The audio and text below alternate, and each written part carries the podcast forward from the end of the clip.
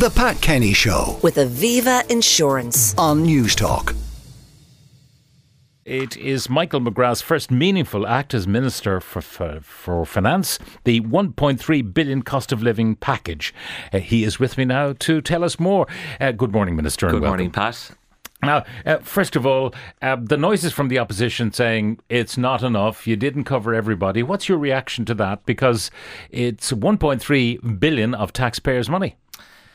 Well, look, in politics, I think you expect the opposition to generally oppose, so not terribly surprised uh, at that. But when you are in government, and in particular when you are uh, sitting in the Department of Finance as the person with responsibility for the nation's finances, then you have to try to strike the right balance between ex- extending enough support, in particular to those who need it the most, to target the resources in the best way you possibly can, but also to recognise there is a wider set of issues here uh, in terms of managing the public finances, managing the national debt, uh, ensuring that we have resources later in the year to respond to what is a developing and uncertain situation. Inflation is falling, that's very welcome. We're seeing significant reductions in wholesale gas prices, not yet really coming through at the consumer level. So there's a lot yet that we do not know, and it's important that we hold on to resources to enable There us must be the suspicion, further. though, on the part of the energy companies that you feel perhaps that they're running rings around you. I mean, making windfall profits. Um, you know, allegedly buying ahead, so far ahead that their prices are stuck. And yet, when the war happened, the prices weren't stuck. They jacked them up very, very quickly, even though allegedly Yeah. they buy ahead and they bought ahead at lower prices. Explain. Yeah, that does seem to be the pattern. The prices certainly go up a lot faster for the consumer than they come down. But I have listened carefully to some independent analysts in recent weeks, uh, and they have explained uh, from their perspective the reason why there is a lag between the reduction in the wholesale prices and And yet that the big boys have made absolutely bumper profits. They have, and there is agreement at EU level, as you know, to introduce two things: um, to introduce a market cap on revenues uh, from non-gas electricity generators, and also to introduce a solidarity contribution from fossil fuel fuel producers. Uh, Minister Eamon Ryan and his officials are working on the legislation now to give effect to that. It remains to be seen exactly how much money that will deliver for Ireland. But is Uh, it going to be applied historically? Because famously, tax uh, measures cannot be applied retrospectively. So, you know, they will know this is coming and they will work their way around it to avoid Well, it. it will be applied in line with the agreement that was reached uh, at European Union level at the Energy Council Ministers meeting, and that was as far back as September. So some of it uh, is retrospective uh, for a number of months uh, that have passed, uh, and it applies for a period into the future. But uh, you know, from from my perspective, you know, we do have the resources within our own country at the moment to respond. Uh, that is why we have, on the back of an 11 billion euro package last September, which continues to be rolled out. By the way, some of those measures have yet to be felt by people. We'll have the next electricity credit applied in the month of March. Uh, we will have uh, further reductions in education costs later in the year and in healthcare costs as well, all part of budget 2023. And of course, it's only in recent weeks that we had the reduction in childcare costs, the income tax reductions, and so on. So, look, I just want to say, but I recognise that this is a very difficult time for many. And uh, as a government, we're doing the- the best that we can with the resources we have uh, to help while recognising that we can't predict the future. We don't know quite how this war is going to continue, what the impact will be on energy, on inflation. Uh, so there's a lot of uncertainty, Now- and we do have to have the resources later in the year to do more, and we will have those resources. No doubt people uh, will use this money wisely. Many people will. Uh, but the airways, um, the airwaves were abuzz yesterday with uh, the, the so called squeeze middle, the people who get up early in the morning, to quote the, the, the Taoiseach, uh, who work for everything, get nothing for nothing from the state. And there was palpable anger, not alone on this station, but on RTÉ as well, uh, from uh, listeners saying, What's in it for me? Nothing. I'd be better off throwing myself at the mercy of the state, putting myself on a housing list with all the promises of social housing to come in uh, the months and years ahead. I'll get HAP in the meantime. Why should I bother getting up early in the morning and working for a living when there's a whole cohort of people who don't? Well, first of all, in approaching the decisions we had to make in recent days, I was faced with a situation where a whole range of tax measures, tax reductions were due to expire at the end of February. So, in effect, I have had to come up with uh, 800 million euro to extend those tax reductions. So, it makes people feel like they're not getting anything new. But if I hadn't brought forward that money and made those recommendations to government uh, this day next week, you would see an increase in a litre of petrol of 23 cent and an increase in a litre of diesel of 18 cent. That's what would happen next week if we didn't bring forward the package of measures yesterday, because this is where the last budget was constructed. These measures all came to a hard end at the end of February and the money was not provided to extend them beyond that. So we've had to provide the money now to ensure that the reduced rate of VAT on gas and electricity continues right up to the end of October, that we have no increases in excise until the month of June, uh, and we have also continued with the 9% rate uh, in tourism, but, hospitality, you know, the people who are commuting are so saying, on. well, yeah, what you told me is I get nothing. Uh, if I don't have kids, for example, I get absolutely nothing from this package. I'm not on social welfare, and I'm going to face rises in petrol and diesel to get to work to earn the taxes that pay for all of this? Well, those people will benefit um, in terms of the extension of those measures. Otherwise, they would be faced with increased costs next week. We do have some universal but that's, measures. That's not really uh, uh, like uh, they have it at the moment yeah. and they're enjoying it. To tell them they're going to just uh, stay as they are with the threat of three increases uh, over the, the summer months um, I understand. It's like point. a sword of Damocles yeah, hanging I, over them. I understand what you're saying, but the truth is that it costs hundreds of millions of euro to make sure that it gets no worse for them, because all of these tax reductions were due to expire at the end of February. They were temporary, they were emergency cost of living measures, and we have to continue to fund what them. What are your so experts that, that telling you money. about international fuel? I mean, uh, we know we don't have a dependence on Russian petroleum products here, particularly in Ireland.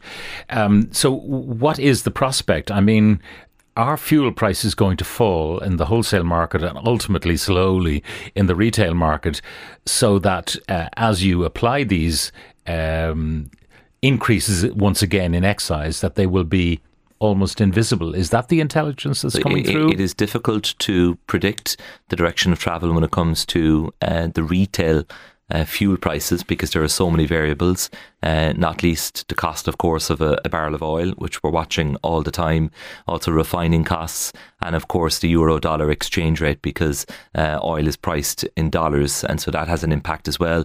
We have seen some strengthening of the dollar in recent times, but against that, then we've seen reduction in the cost of a barrel of oil.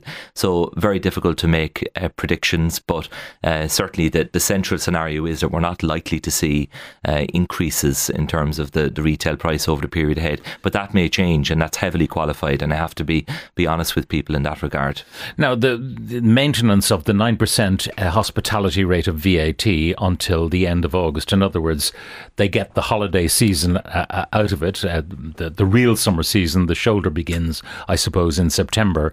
Um, a lot of people saying I was gouged by my hotel last year, or when I tried to price a hotel for this summer, maybe because there are refugees in many hotels, yeah. therefore a scarcity of beds, therefore the price goes up. That's the law of supply and demand. But why give those guys a break, the gougers a, a break? I can see some yeah. cafes maybe on the brink uh, that uh, you know food prices have gone up, etc., etc. There may be a case for cafes, but to give carte blanche to the gougers to do it all over the summer doesn't seem like the right political move. Well, we examined all options in relation to the 9% VAT rate um, in this sector, and uh, at the end of the day, it was not possible to separate the treatment of accommodation from uh, the other areas of activity that are at 9%. So, but cafes, why not? I mean, for example, you have luxury foods that have VAT attached to them, and you have foods that have no VAT attached to them because they're deemed as yeah. essentials.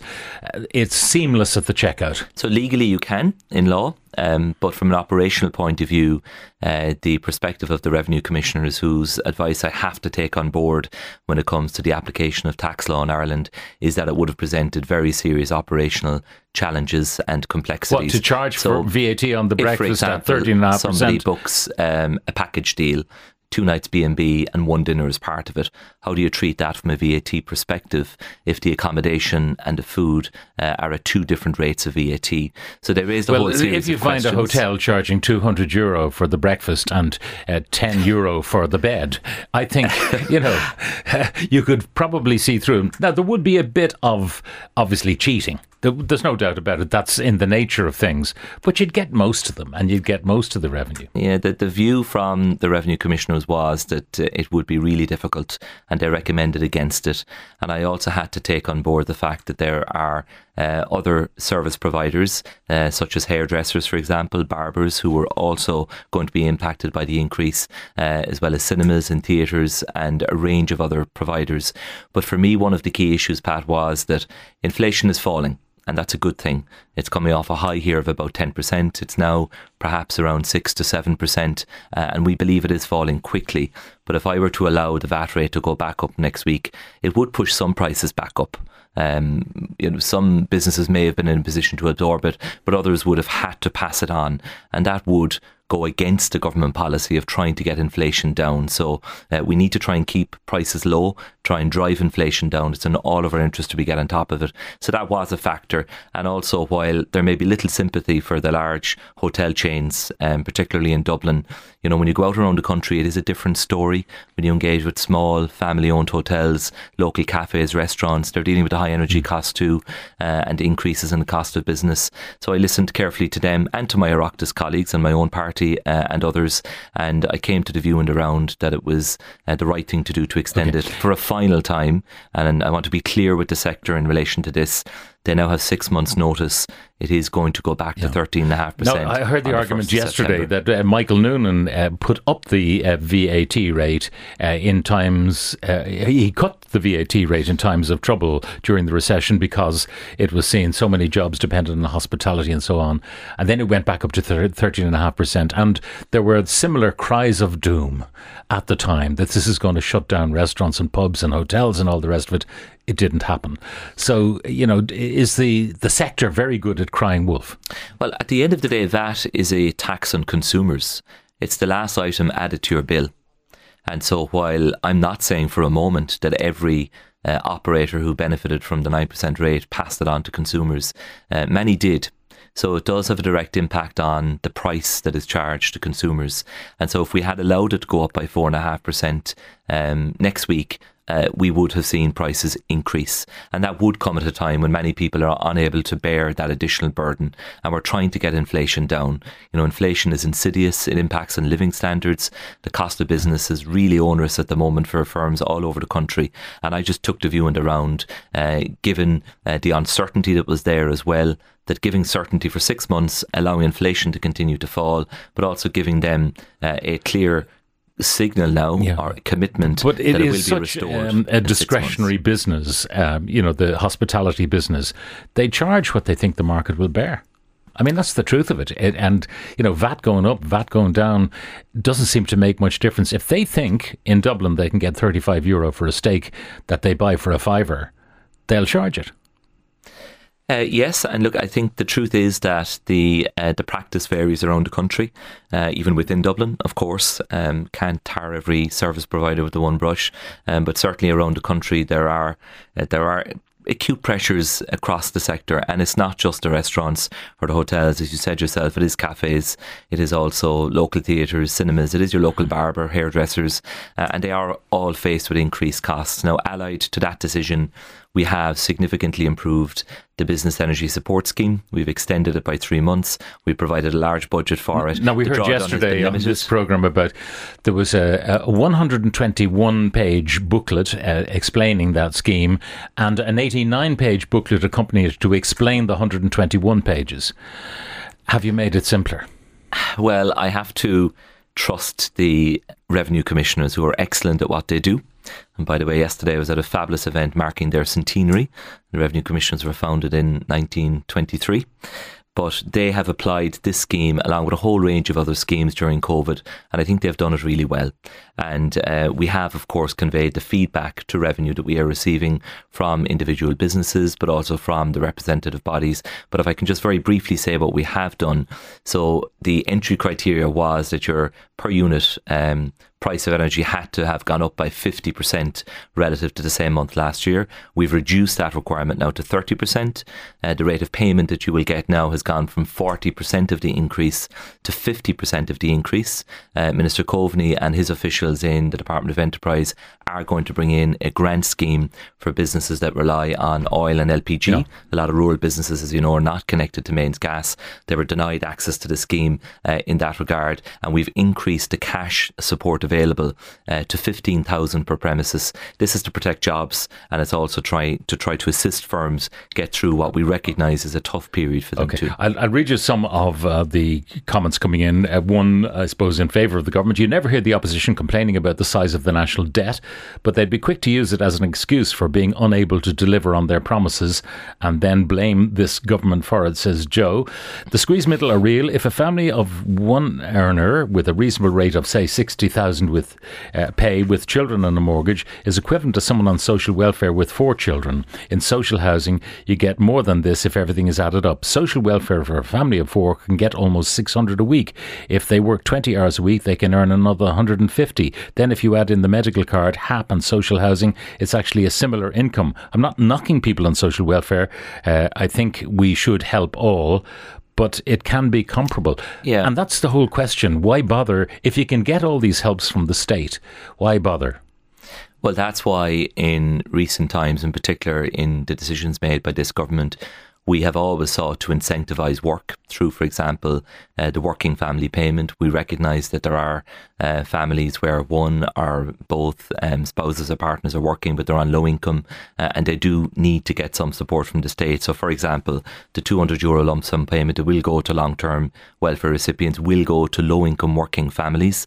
I think that principle of it being worthwhile to go to work uh, is a really important one. And it's one we have to continue to, to develop the interaction of secondary benefits, for example, uh, when somebody takes up an employment opportunity. But we are at a point in our economic cycle path where we're pretty much at full employment. Mm. You know, about four percent unemployment. Yeah, and I heard Joe Duffy uh, talking yesterday about the people in Ballyfermot, and Joe's from Ballyfermot himself. Yeah, um, the people who were attacking the Gardaí at lunchtime. You know, why weren't they at work or at school? You know, the, the, the, you know these these people yeah. are people on scrambler bikes and so on. Why weren't they doing something gainful? I mean, that is that's a, and societal... presumably in receipt of, of state help for doing that kind of thing.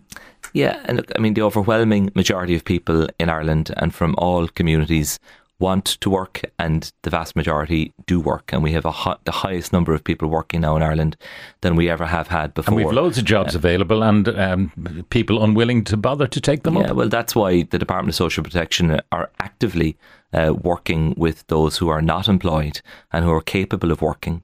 And you know, there isn't really an excuse for not being engaged in employment in Ireland at this point in time.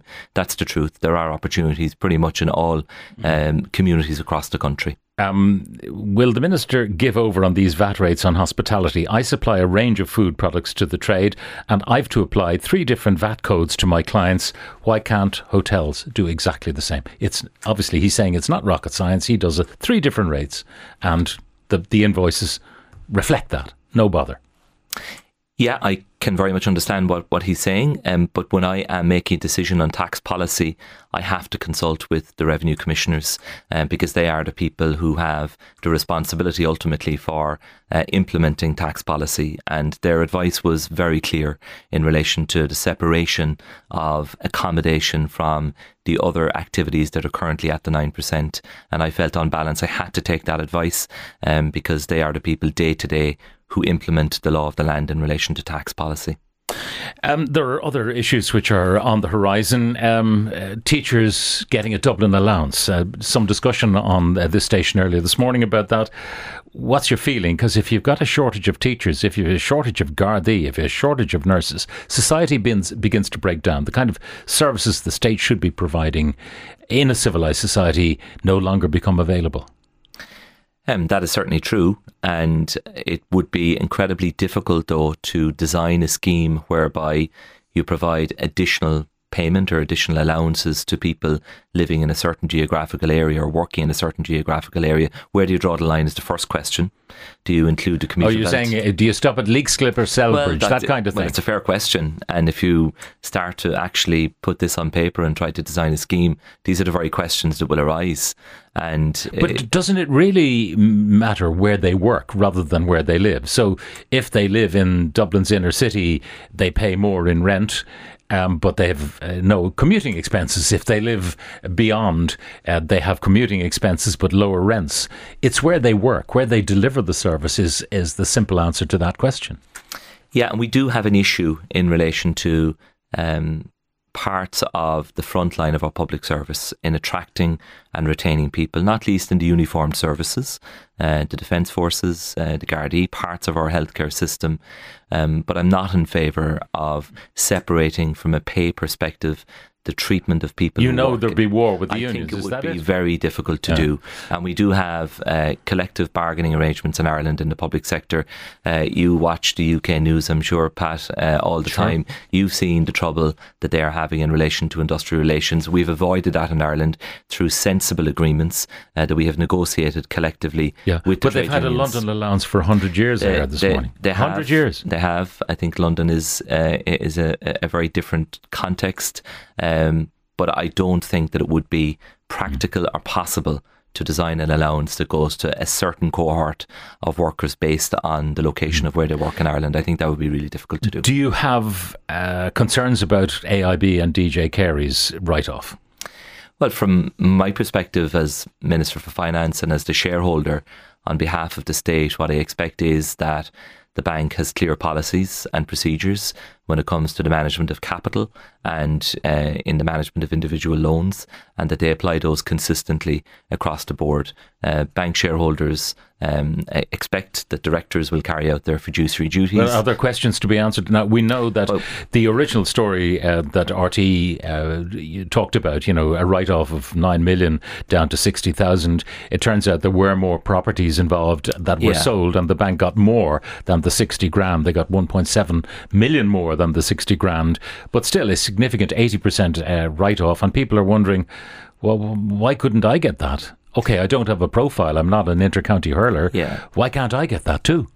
Well, look, uh, obviously, I can't comment on an individual case, and it is a commercial matter for uh, AIB. There is a relationship framework agreement in place. While uh, the state is the majority shareholder, we don't run the bank and we don't get involved in day to day operational decisions uh, that AIB management make. But we do expect them to apply their policies consistently to all. So there are questions to be answered, And, which you uh, can you can ask privately, you see, as well as the the committee in uh, the Dáil asking the questions. You can get that information as the shareholder. Well, I, I- can't get information on an individual case. It wouldn't be appropriate for the bank to divulge um, confidential customer information eh, to me, even as minister. Um, but what I would expect, and I believe will happen, is the bank will appear before the committee uh, and they will engage on the valid questions, not at the level of the individual customer, but about their their practices and their policies and how they approach different situations where uh, somebody's heavily indebted, has a limited number of assets. How do they work that through and how can they demonstrate and prove that they are consistent in the treatment of all borrowers? Because for me, that is the fundamental principle at stake here. Minister for Finance Michael McGrath, uh, first time uh, encounter with you as minister. Thank you very much Thank for Pat. coming. The Pat Kenny Show. with Aviva Insurance. Weekdays at 9 a.m. on Newstalk. and joining us in studio.